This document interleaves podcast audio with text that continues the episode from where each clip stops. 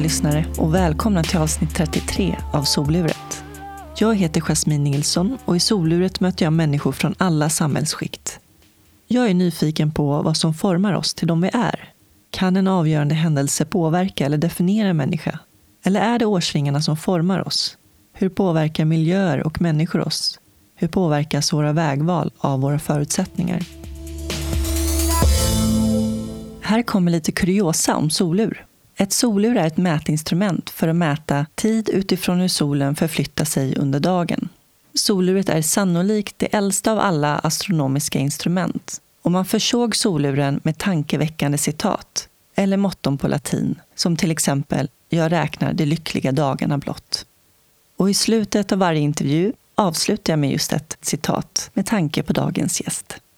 Min huvudsamarbetspartner är det internationella hjälpmedelsföretaget Invacare som jag har ett mångårigt samarbete med och som gör denna podden möjlig. Tack så mycket Invacare! Dagens intervju spelades in i Dieselverkstan i Stockholm. Dieselverkstan är ett kulturhus med ett stort utbud av olika aktiviteter, utställningar och underhållning. Idag får ni möta Christian Andrén. När han var bara tio månader gammal konstaterade läkarna att han hade cancersjukdomen neuroblastom. En cancersjukdom som vid den tiden var nästan till hundraprocentig dödlighet. Christian har länge kämpat med psykisk ohälsa på grund av dåligt självförtroende. En räddning blev amatörteatern då han kunde fly in i andra roller och karaktärer.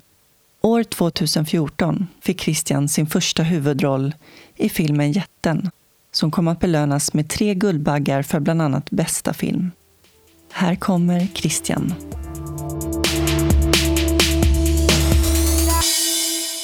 Du låter så, det tycker jag låter bra. Jag ska bara stänga av mina hjul. Mycket att tänka på. Annars mm. låter det mitt i intervjun. Du och jag, vi var ju med i eh, reklamfilmen som Arbetsförmedlingen gjorde, Gör plats. Mm. Vi träffades aldrig. Nej, vi gjorde inte det. Eller nästan. Ja. Det var en lägenhet. Eh, Just det. När jag skulle byta om till mina privata kläder så ja. åka ner till taxin direkt. Jag undrar om jag såg dig bara, en liten skymt. Ah, okay. Vi ska säga det också, det handlar om tre personer med olika slags funktionsvariationer som tar sig till sina jobb. Precis. Och eh, på vägen stöter vi på hinder, men trots dessa hinder så tar vi oss fram till vårt mål. Vad tänkte du när du fick förfrågan om att vara med i Gör plats-filmen? Kul! Ja, det är liksom spännande. Alltså jag älskar att hålla på med skådespeleri. Och nu eh, var ju också Fia, min agent, eh, med att förhandla och fick jag veta liksom att jag fick rollen. Då fick jag den här känslan att ja, nu är det bara att köra på. Jag var ju lite osäker i början när jag fick se de här call sheetsen på hur scenerna skulle se ut. Mm. Jag såg den här bilden på där jag sitter och väntar på hissen som aldrig kommer. Och jag står och väntar på bussen och den är full så jag får inte komma in. Och då bara, men jag vill inte att man ska tycka synd om mig. Det är ju sista jag vill att man ska göra. Så jag var så här, nej men det här känns inte så bra. Och så pratade med min man och förklarade hur jag kände och då sa han så här, men det är ju det som är poängen, att trots dessa hinder som du faktiskt stöter på i vardagen, i verkliga livet också, så tar du till jobbet ändå. Mm. Och det är ju det som är poängen. Man har den styrkan att eh, orka kämpa. Precis. Och när jag såg uh, storyboarden, och du sa ett annat namn. Call sheets. Ja, call sheets. Ja, jag tror så, det heter det. Jag vet inte. Ja, så um, såg jag att jag skulle få väskan i huvudet. Ja. Just det, när du står i bussen. Ja. Nej, tunnelbana. tunnelbana. Jag älskar när det händer sådana saker. Ja. För då får man liksom agera. Jag minns att statisten där var, tyckte det var jobbigt. Lite obekväm. ja, hon bad om ursäkt hela tiden. Stå på! Du behöver inte ha dåligt samvete eller någonting. För det här är bara skådespeleri. Och ju mer man liksom gör äkta, det blir liksom bra. Det var himla kul. Den har ju också blivit prisad. Ja. Den har ju slagit igenom också hos allmänheten och det var ju det som var lite meningen också med att de satsade så stort på den här kampanjen. Att eh, verkligen få arbetsgivare att anställa fler personer med funktionsvariationer. Precis. Men du, jag tycker att vi tar det från början. Ja, Eller vad säger du? Vart eh, kommer du ifrån? Sandviken. Du föddes den 31 januari 1979. Jajamän. Du hade en tuff start, minst sagt. Jag fick ju cancer när jag var liten, elakartad. Du var bara tio månader när de diagnostiserade dig. Stämmer ja. Mm. Jag hade ont att sitta, upptäckte min mor. Då. Så hon ringde till eh, vårdcentralen. Ja, de trodde först att det var tänderna eller att jag hade frågade om jag hade feber. Och, ja, de tyckte att det inget farligt. Hon sa att men han har ont, för jag skrek ju hela tiden. Så de, ja men, åk in ändå då. Så när det var en läkare som eh, kollade sa liksom, ja han har eh, cancer. Så att eh, han ska till Akademiska sjukhuset i Uppsala på en gång. Så att det blev en liten chock för henne. Vad innebär den cancerformen då? Alltså nervvävnad som växer ihop som tumör i ryggen. Jag vet inte så mycket om cancer, men eh, det är ju en allvarlig barnsjukdom. Och som jag vet eh, för 30 år sedan var ju den här cancern lika med döden. Ja, jag läste det. Det var lika med 100 procent dödlighet. Mm. Och först fick de bort med två operationer. Sen halvår senare, när jag var ungefär ett och ett halvt år, då fick jag återfall. Och eh, då hade det spridit sig i hela kroppen. Då vet man ju att det är kritiskt. Då var det kritiskt. Ja. Då skulle jag typ hinna fylla två år. Så de eh, hade väl strålbehandling, inte för att jag skulle klara mig, utan lindrande effekt. Sen drogs den tillbaka av sig själv, vilket den kan göra, sjukdomen. Och då kunde de sätta igång full behandling igen. Och eh, sen fick jag ett tredje återfall, men det fick bara heta misstänkt återfall. Och då var jag femårsåldern. För de hittade väl någonting i röntgen. Sen eh, försvann den spårlöst. Och det vet man inte varför. Nej. Sen eh, när jag var 12 år så blev jag friskförklarad. Okej, Men jag fick ju kraftig skolios. just det. Så ja, det innebär snedrygg då. Och cancern i sig, den stoppade också din... Alltså den stoppade dig från att växa. Ja, alltså ryggen också att det är kortväxt. Ja, så tuff start i livet. Måste ha inneburit många sjukhusbesök fram och tillbaka de Oh, ja. första 12 åren. Då. Ja, Och så komplikationer med ryggen och Mm. allt vad det innebar. efter cancer kunde jag gå, springa, cykla fram till eh, 6 december 1990. Då jag var 11 år. Vad hände? Då gjorde jag en ryggoperation och efter det så var jag nästan förlamad i benen. Men vad var det för operation? Vad skulle den gå ut på? De skulle räta ut ryggen först. Skoliosen då? Ja, men de gjorde en stelоperation istället för att ryggen var för skör. Och då gick nerver sönder? Ja, och så jag minns eh, sista gången jag kunde springa sprang jag över sjukhusets kulvert. Och det var 5 december 1990. Mm. Och eh, då var min far med till sjukhuset. Och eh, han sa liksom att ska vi gå tillbaka till avdelningen? Nej, jag vill springa lite mer. Så Mm. att, eh, Och hur var det att vakna upp efter den operationen och inse att du, du inte kommer kunna gå på samma sätt igen? det visste jag inte då. Nej. Förrän eh, ungefär eh, en och en halv vecka efter operation. Då jag skulle få stå på mina ben och eh, pröva gå. Då märkte jag att eh, jag hade ingen balans. Det var som att eh, min far var en magnet. Jag ramlade mot honom. Och han tyckte liksom, skärp dig och stå nu. Sen märkte jag liksom att men jag kan inte stå. Och då var det liksom en konstig känsla. Och eh, nej, sen när jag kom hem efter sjukhusperioden då, då förstod jag att jag kunde inte gå. Mm. Jag hade inga hjälpmedel eller någonting så att hemma fick jag bli buren till olika ställen. Till toaletten och till mitt rum för att sova. Och jag hade sovrummet på övervåningen. Och varför hade de inte gett dig några hjälpmedel? Ja du, de visste väl inte att, eh, att jag var så dålig skick. För det måste ju blivit ohållbart till Ja, slut. jag tror jag fick eh, strax innan jag skulle fylla 12 år fick jag låna en rullstol. Nej, en rullator fick jag låna. Och då fick jag börja gå lite med rullator hemma. Så um, ungefär um, ett och ett halvt år senare kunde jag gå igen. Så sommaren 92 kunde jag gå och springa och cykla som jag gjorde nästan innan operation. Med skolios. Mm. Men sen blev den värre. Jag gjorde ju operation för att jag inte skulle bli sämre. För att eh, gjorde inte operation skulle jag bli förlamad vid tonåren. Men eh, på våren 93 växte jag rejält och skoliosen blev sämre och jag hamnade tillbaka till rullstolen. Sen kämpade jag igenom det efter en ryggmärgssträckning. ja, Då satt jag i specialrullstol med tyngder bak, ring vid huvudet med Just fyra det. skruvar. Såg ut som en tortyrrullstol. Efter att jag bröt nacken då fick jag en sån där ring runt huvudet. Jag skulle ligga i streck Ja. för att jag inte skulle förvärra ryggmärgsskadan. Jag kunde gå med kryckor då, men Mm. jag hade ingen balans. Nej. När förstod du som barn att du hade drabbats av cancer? Jag minns att min pappa berättade för mig när jag var ungefär nio år. Jag förstod inte varför jag var mycket på sjukhus förr. Men att eh, det var min vardag att åka till sjukhus. Mm. Men jag förstod inte varför jag egentligen. Utan det var ungefär som normalt. Men eh, när han berättade så... Jag kunde inte sätta mig in liksom att jag hade varit riktigt sjuk när jag var liten. Hur var de första åren i skolan då? Med tanke på alla sjukhusbesök. Och... Ja, det var inte så konstigt.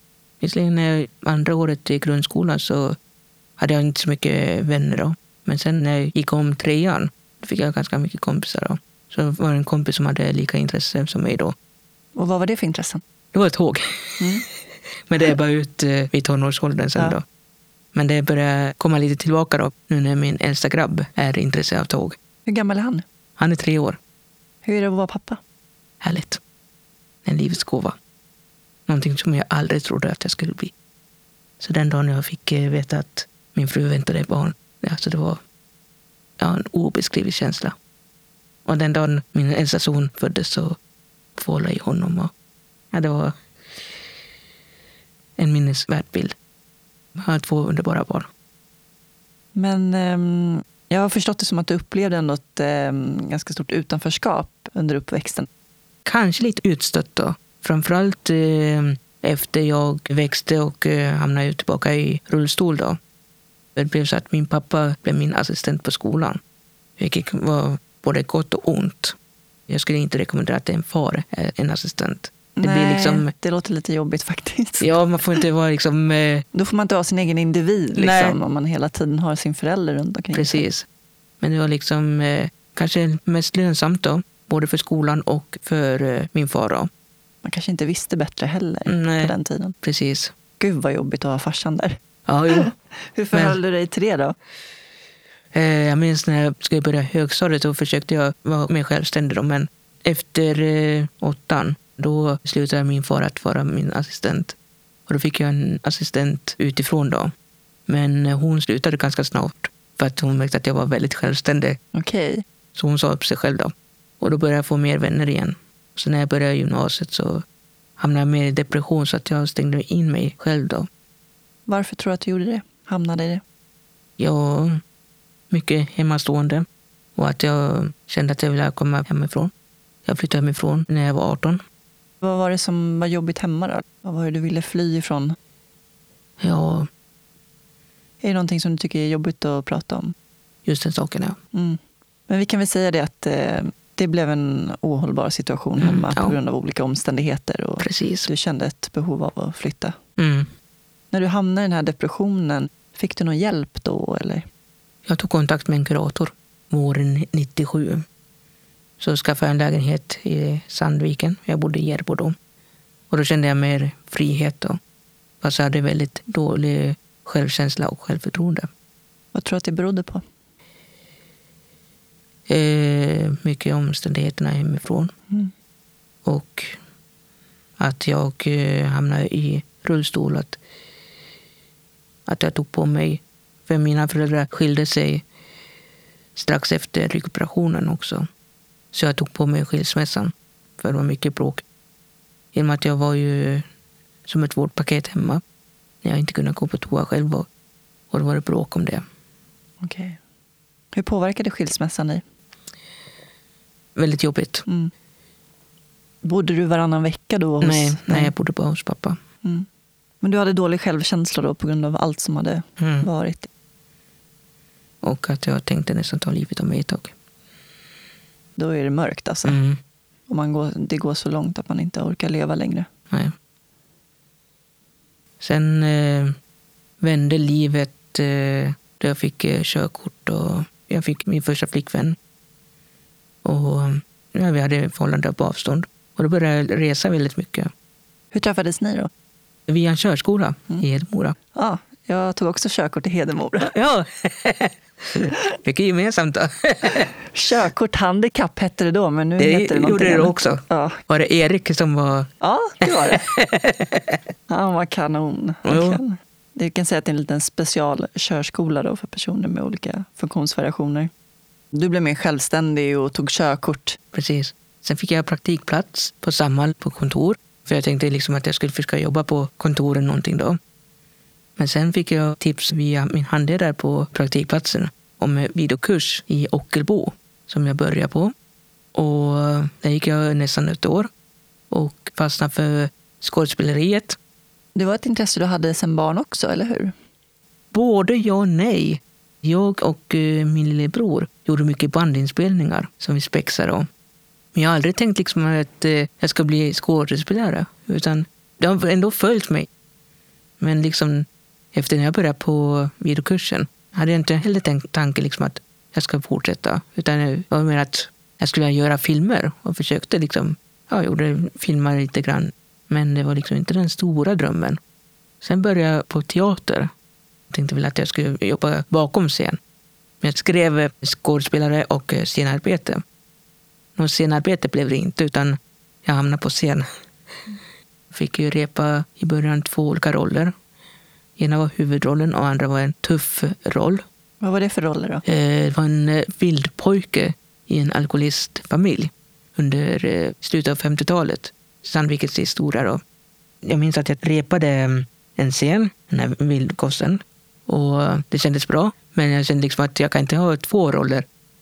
Så jag frågade regissören, vilken roll ska jag spela? Ja, du ska vara Perra. Och det var den där vildgossen. Hur är det då att spela andra karaktärer? Vad tycker du är det bästa med det? Jag älskar att spela teater och gå in i roller. Man får eh, skapa en person. Det är det som jag älskar. Mm. Och att man får släppa sig lös. Det finns inga hämningar.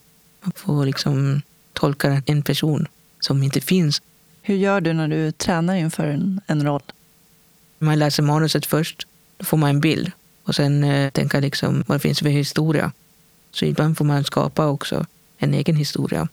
Vad den har för intresse. Hur är han? Vad tänker han? Då får man en bild och då kan man agera. Jag tänker att det svåraste måste vara att lära sig replikerna innan till. Början, ja. Mm.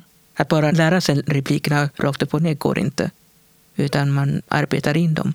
Man eh, använder hela kroppens minne. Inte bara huvudet. Utan det blir liksom att man jobbar med gester, rörelse och lyssnar på motspelaren. Precis, då kommer man ju ihåg lättare. Mm. Vi pratade lite om, om eh, den svarta perioden, när du hamnade i depression. Och sen vände det när du träffade en tjej. Mm. Du blev mer självständig, tog körkort och du hittade teatern. Mm. Eller teatern hittade mig. Precis. Det är det som jag brukar skämtsamt säga. Det är inte jag som har hittat teatern eller skådespeleriet, utan den har hittat mig. Mm. Du bestämde att det var den vägen du skulle gå då? Jag minns att jag hade samtal med regissören och han tyckte att jag skulle utveckla mig. Utbilda mig inom skådespeleri och eh, teater. Så han tyckte att jag skulle börja på folkhögskola i Norrköping. Och då var jag på väg att söka. Men eh, det liksom finns ju, vad ska man säga, inte fördomar, eller om det är fördomar. Men att eh, många tycker liksom att ja, men hitta ett annat jobb. Alltså du kommer inte bli stor skådespelare eller någonting. Man får ju höra sådana saker. Hur hanterar du de fördomarna? Eh, det blev att jag inte sökte. Det var det där med självkänslan också? Så. Då tappade jag ja, självförtroendet och så sökte jag aldrig dit. Så jag minns att regissören där blev lite besviken då. Men jag fortsatte flera teatrar med honom. Jag frilansade via olika teaterföreningar. Mm. Sen var jag med och bildade en teaterförening i Sandviken. Okay. Teaterföreningen Valhall. Mm. Sen hamnade jag i en ny depressionssväng 2006. Vad var det då som drog ner dig? Jag vet inte riktigt. Eh, det var att jag inte hade jobb. Eh, det var mycket bråk inom släkten och familjen. Jag började känna mig att jag var värdelös. Men så började jag ta mig ur den när jag flyttade från Järbo till Sandviken. Jag har ju flyttat lite runt olika ställen. Så att eh, började jag på komvux. Och då kände jag liksom, då började jag komma uppåt igen. Hade visserligen kuratorkontakt. Det är väl det som är viktigast när man är i depression, att man försöker hitta någonting att hålla sig fast vid. Liksom. Mm. Att hitta någon slags sysselsättning så man inte bara fortsätter gräva ner sig. Ja, precis. Och då fick jag spela första betalda teater. Och då fick jag spela med en kändis. Vilka kändisar då? Det måste vi få veta. ja, det första gången jag fick träffa en riktig kändis var ju Gunnar Mosén. Han spelade Matte Toivonen från Skilda världar. Och sen eh, efter det så skaffade jag statist.se. Första uppdraget var en tv-serie som hette Lilla Alfadja Company. Och eh, under 2007 så började mitt liv vända uppåt. Tills en dag jag ramlade och bröt lårbenet. Åh nej. Så under hela 2008 så hade jag värk i benet. När komvux fick jag hoppa av. Jag orkade inte för jag hade ont i benet. Mm. Och jag mådde väldigt dåligt. Ja, depression och allting. Gick det så långt att du försökte ta ditt liv? Ja. Jag åkte in på psyk flera gånger. Då. Hur upplevde du psykvården då? Ja, visst är det bra, men eh, samtidigt så eh, ibland tycker jag bara vill att man ska ta medicinerna. Men eh, kuratorkontakten var bra. Och eh, 2010 blev jag utförsäkrad från Försäkringskassan. Jag läste ett citat där du sa Förut har jag skämts väldigt mycket för mig själv, men Mm. jag har fått en stolthet nu. Vad var det du skämdes så mycket för? Jag skämdes hur jag såg ut, att eh, jag tyckte jag var ful. Det var ett tag som jag kände att jag var typ, eh, vad ska man säga, jag mobbade mig själv. Den största mobbaren är inte de andra, utan det är sig själv. Jag klandrar mig själv hela tiden. Jag sa liksom att jag var ful, jag är värdelös, jag eh, kommer inte bli någonting. Och då blir man liksom, tog jag det liksom inom mig själv. Och det, man ska aldrig tänka liksom att man är som alla andra, utan man ska vara sig själv. Mm. Inse sitt eget värde. Precis. Och det är väl det jag har lärt mig nu.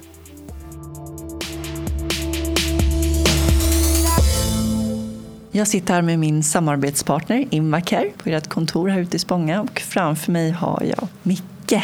Hej Jasmin! Hur är läget med dig? Du, det är bara bra. Det börjar väl gå mot ljusare tider tycker jag. Det har väl en tendens att göra det mycket gott för humöret och, och energin i kroppen. Kan du berätta vad du gör här på Invacare? Eh, Jag arbetar som eh, produktchef. Ansvarar för eh, eldrivna rullstolar, skotrar, påskjutsmotorer och oxygenprodukter. Så det är ett brett ansvarsområde som jag har. Bland annat mina motionhjul som Ja. jag rullar med. Precis, och det är ju det området där det kommer mest nyheter eller har gjort de senaste åren. Vi har haft en väldigt hög utvecklings och lanseringstakt med det sortimentet. Så nu kommer ett nytt påskjutsaggregat som vi kallar för Smooth som vi kommer att visa på fokushjälpmedel uppe i Luleå. Så det blir spännande. Det är något helt nytt som vi inte har haft tidigare i sortimentet. Så det här ska bli superkul. Jag kan säga så här att jag väntar spänt på mina nya motionhjul. Det gör vi alla. Den feedbacken som vi har fått på dem på mässorna, det är ju bara positivt. Lättare, lite smalare, snyggare. Snyggare framför allt. Det är jätteviktigt. Ja, absolut. Sen så är det ju som med allting som vi har utvecklat här på sistone.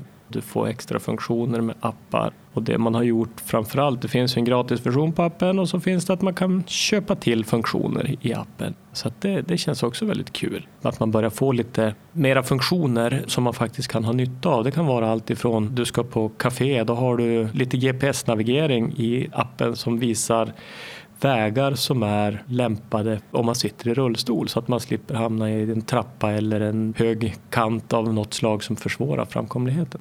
Det ska bli spännande att testa sen. Så det kommer ni få en uppföljning på senare i år. Det låter bra. När är Fokus hjälpmedel i Luleå? Det är 22-23 maj i Pontushallen. Tack så jättemycket Micke. Ha en bra dag. Tack själv, detsamma. Om man ska ta lite med jobb och sånt där. Det var en väldigt jobbig tid. Men jag tror ändå det har varit en nyttig tid för mig. Att hamna, På botten. ja, så kan man bygga upp. Ibland så, som jag vet eh, många som ser och har en trygghet och hamnar liksom, eh, blir utslängd. Jag gillar inte den formen att bli utslängd. Men jag, ändå tycker jag att man ska ha ett mål att försöka få ett jobb. Jag tycker det ska vara någonting, eh, liksom morot, att eh, från Försäkringskassan och Arbetsförmedlingen att de samarbetar mer än att de liksom sparkar ut. Alltså, att sparka ut eh, det, är liksom ingen bra lösning.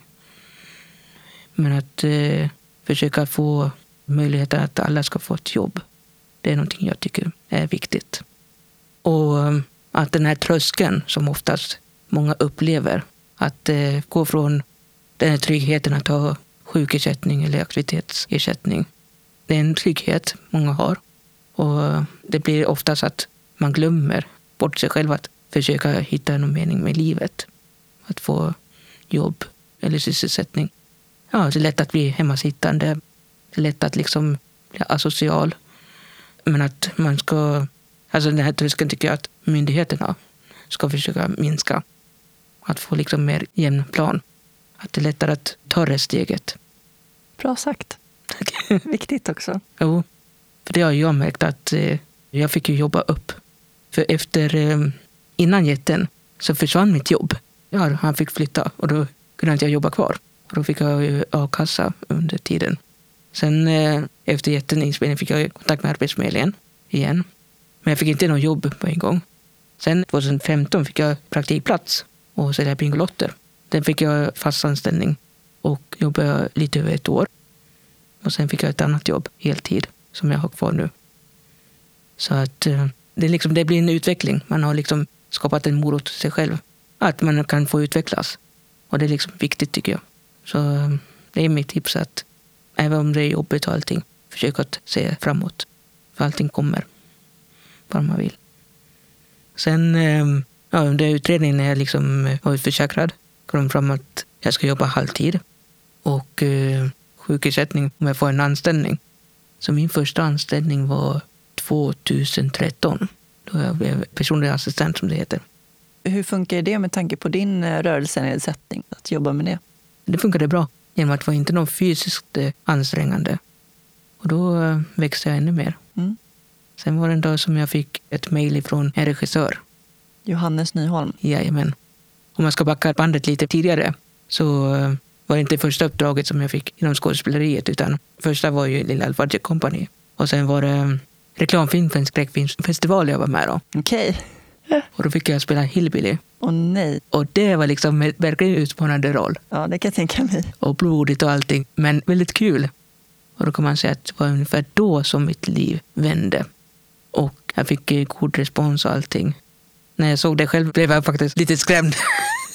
Första sekvensen skulle jag hugga av armar vad det var. Brutalt. Värsta hillbilly-psykopaten. Mm. Men eh, filmen var väldigt bra gjord. Mm, kul. Men det gav lite ringar på vattnet då kan man säga. Mm. Och sen var det 2013 då som Johannes Nyholm Ja. kontaktade dig. Precis. Ett år innan var jag på tv-inspelning för eh, datingprogram. Det är Date bara. Det är ju ett ganska hemskt namn tycker jag. Ja, Det är men det skulle dejtbara. heta egentligen det odejtbara. Du är duglig nog att dejta. ja, jo.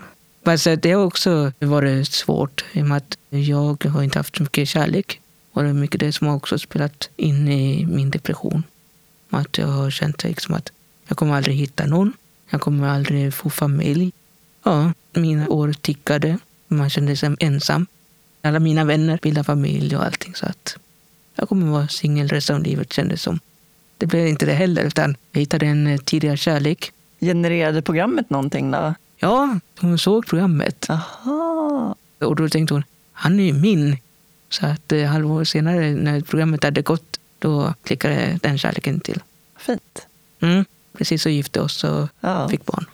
Så fort vi liksom eh, träffades, det kändes som att vi var magneter hela tiden. Så att eh, på något vis så visste jag att eh, vi skulle bli ihop. Mm. Härligt. Mm. Och så 2013 då, så du fick ett samtal angående en huvudroll. Mm. Och det var också via statisto.se. Och det var lite komiskt i början då. Att, ja, jag fick ett mejl. Tänkte jag liksom, jaha, oj då, huvudroll liksom. Låter lite för bra för att vara sant, kändes det som. Men jag skrev att jag är intresserad. Sen fick jag samma fråga igen, bara kort efter, av samma regissör. Och, jaha, när det här sitter någon som driver med mig. Men jag skrev ett svar. Jag är fortfarande intresserad. Sen fick jag kontakt med en castare och fick åka till Stockholm på provfilmning.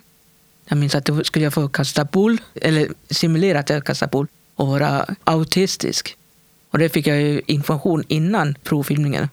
Och då minns jag att jag berättade för syrran då. Och då tipsade hon mig tre filmer. I rymden finns inga känslor. Rain Man. Den är så bra, jag älskar Rain Man. Jag eh, kollade på de där filmerna och så tänkte jag, eh, nej jag kan inte se mer för då kommer jag härma de här rollerna. Vilket jag inte vill göra. För jag vill skapa rollerna utifrån mig. Så när jag var på castingen berättade den här castaren att eh, jag skulle vara extrem autistisk och ha olika tics eller någonting. Och då tänkte jag liksom, eh, jag får väl eh, improvisera. Så då gjorde jag liksom olika ryckningar och var lite stel och liksom ha lite upprepande rörelse. Och simulerade att jag kastade boll då. Och eh, regissören Johannes tittade. Åh herregud, är han autistisk på riktigt? Det kan nog kanske bli problem att ha med honom. Tänkte han liksom. eh, Men vänta nu, spelar han autistisk, då är han jäkligt skicklig. Och så tittade han på referensen då. Men han spelade autistisk. Fick han det bekräftat? Ja, jo. Och sen eh, ville han träffa mig då. fick jag provfilmning nummer två och han tyckte att jag var grym som skådespelare. Det måste ju betytt väldigt mycket att få den bekräftelsen. Ja, jo. Och um, jag testade lite andra roller. Och då skulle han mobba mig. Det var liksom den här mobbningsscenen i spårvagnshållplatsen Urgeten då. Och uh, han liksom uh, ja, låtsas som att hålla i keps och allting. Och då skulle jag hoppa och det var lite obekväm stämning. Men uh, jag tog aldrig åt mig på riktigt. Men det var liksom ändå jobbigt. Den här Rickard då som du spelar som är autistisk hade Mm. en grav missbildning också Ja, i jo. ansiktet. Precis. Men det var liksom som konstig stämning i och med att eh, jag var med om sånt eh, på riktigt. Jag kan komma ihåg en eh, situation. Jag var och tankade och skulle betala en mack. Och kassörskan där och ja, lilla pojken ungefär. Då kunde du minnas det i alla fall. Det var liksom lite, jag, jag tänk- kopplade aldrig ihop det då, men det var ungefär en sån situation. Ja, lilla pojken. Känner du att du ofta får sånt bemötande? Nej, jag känner att eh, jag får bra respekt. I alla fall nu. Vad tror du det beror på? Att jag har fått starkare självkänsla. Det tror jag också. Men eh, förr var det liksom... Jag har aldrig fått liksom det daltande, men eh, jag har väl fått med det här att, att man kan fatta som lat.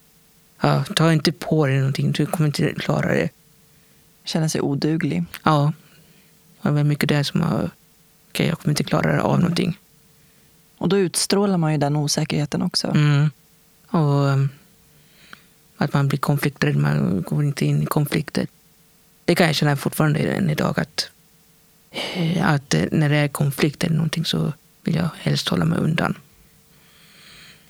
Man ska nästan välja sida eller någonting. Och, och det är någonting jag tycker är skitjobbigt. Mm. Men ehm, Ett litet sidospår där. ja. Men det här med provfilmning, det liksom var väldigt kul. Då. Och du fick rollen. Men efter den här provfilmningen så fick jag inte veta att jag fick rollen. Utan jag fick göra en tredje provfilmning. Och då fick jag åka till Göteborg och träffa motspelare som Roland. Då. Sen fick jag åka till en bullhall med Johannes. Och vi testade riktig bull. För jag fick också order att jag skulle lära mig spela boll. Så då tog jag kontakt med en bollförening i Sandviken. Men eh, tredje provfilmningen då, när vi var på bollhall, så fick vi spela riktig match. Och det var faktiskt kul. Jag fick ju spela mot proffs. Sen blev det lite fest efteråt. Och då berättade Johannes att jag är den tilltänkta som kan få rollen. Mm. Och jag kände som, håller jag på att få en roll riktigt? Jag håller på att få rollen? Nej, det kan inte vara sant. Tills en dag som, eh, ja, när jag åkte hem så skulle det ta ungefär eh, upp till en månad skulle jag få besked. Men jag tror jag fick eh, veta efter två veckor. Då jag och syrran åkte till köpcentrum i Valbo. Så ringde telefon och jag sa jag måste ta det här samtalet. För jag såg att det var viktigt. Och så sa syrran, ja men jag går in i butiken här. Då. Så berättade de att jag hade fått rollen. Så när syrran kommer ut så, så är jag liksom, ja, ja, ja, okej, ja, hej då. Lägger på luren. Och så är jag helt paralyserad. Ja. Och syrran, Va, vad är det? Fick du rollen? Ja, sa jag liksom. Och hon började hoppa och tjoa. Du hade fortfarande inte fattat. Nej, det var liksom en konstig känsla. Och sen började det hända saker. Det blev förhandling om gaget och sen fick jag träffa maskmakare och allting. Ja, för det tog tre och en halv timme varje dag att sätta Tre på timmar. masken. Ja. De fick ju bygga masken från grunden varje dag. Så det var liksom... eh, Bara det måste man vara helt slut efter. Mm, Plus att du knappt hörde. Du såg ingenting eller hörde. nej, synen var väldigt reducerat. Och hörseln. Så jag minns ju under inspelningarna, när det var pauser eller någonting. Så när, jag skulle, när någon skulle prata med mig så hörde man kanske inte ibland. Så vissa trodde väl att jag var väl, ja, hade något fel på riktigt. Och sen vart den verkligen prisad, filmen. Ja, Vann eh, tre Guldbaggar. ja, och eh, flera priser på olika festivaler. Det var mycket resande. Vilken, eh, ja, vilken upplevelse det måste ha varit. Ja, det var att det. vara med om allt det där. Ja, Hur lång var filminspelningen förresten? 40 dagar. Intensivt måste det ha Precis. Sen var jag med ungefär 36 dagar, eller 35-36 dagar. Mm. Jag var ju ledig några dagar också. Så att min fru var ju också med till Göteborg. Jag läste ett citat. Helt plötsligt finns det en mening med livet, Mm, sa du. Var det så du kände då efter? Ja. precis. Ja, det var liksom en dröm som eh, slog in, som jag brukar också skämtsamt säga. att eh, jag hade ett mål att eh, kunna få med en, eller en dröm att få vara med i en liten biroll i en långfilm. Men det sprack ju, mitt mål. Jag tog ju huvudrollen istället. Ja, precis. Ganska kaxigt. Ja, jo. Så att, eh, Häftig resa ändå. Precis. vara med om. Vad innebär det för dig att vara människa? en människa det är en eh, väldigt komplicerad varelse. Men eh, för mig är det liksom att eh, ja, man, man ska försöka samspela. Leva för varann. Liksom. Man behöver inte tycka om alla, men man ska respektera. Alla lever med olika liksom, hinder och allting. Man ska se möjligheten. Vad betyder frihet för dig? Det är att eh, man får göra sina egna val i livet. När grät du senast?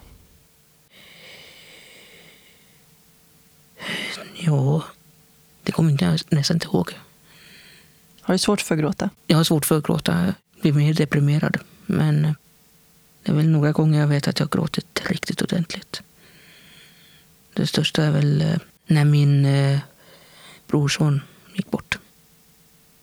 I och med att du kanske trycker ner dina känslor mycket och har svårt för att gråta och liksom visar dig sårbar, tror du att det också kan vara en orsak till att du istället hamnar i depressioner för du har svårt att hantera dina känslor? Mm. Så är det. Jag stänger mycket in mig själv mm. i känslorna. De kan jag ha svårt att visa, men jag har väldigt svårt att lyssna på mig själv. Än idag. Jag har fortfarande svårt. Jag har mycket att lära mig. Vad gör dig arg? Ja, när någon retar mig rejält och länge. Jag har väldigt svårt att bli arg. Jag har extremt lång stubin. Men annars så orättvisor och allting kan göra mig förbannad.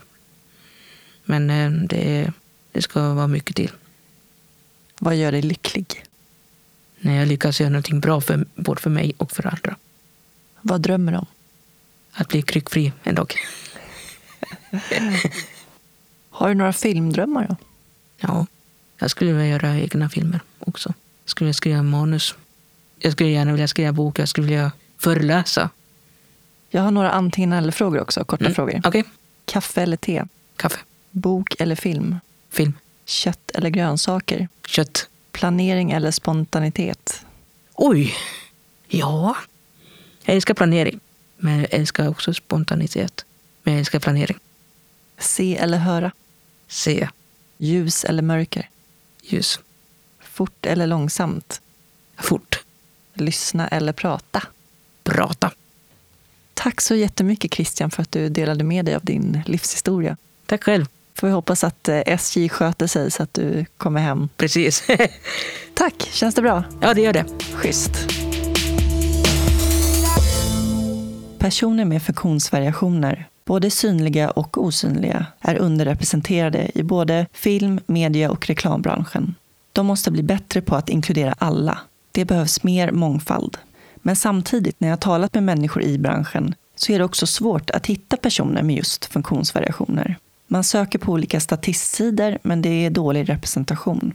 Och därför uppmanar jag er som lever med någon slags funktionsvariation. Gå in på statist.se eller någon annan liknande sajt och gör en profil, precis som Christian gjorde. Och vi vet ju alla redan vad det ledde till för honom. Så det kan inkludera fler personer med funktionsvariationer.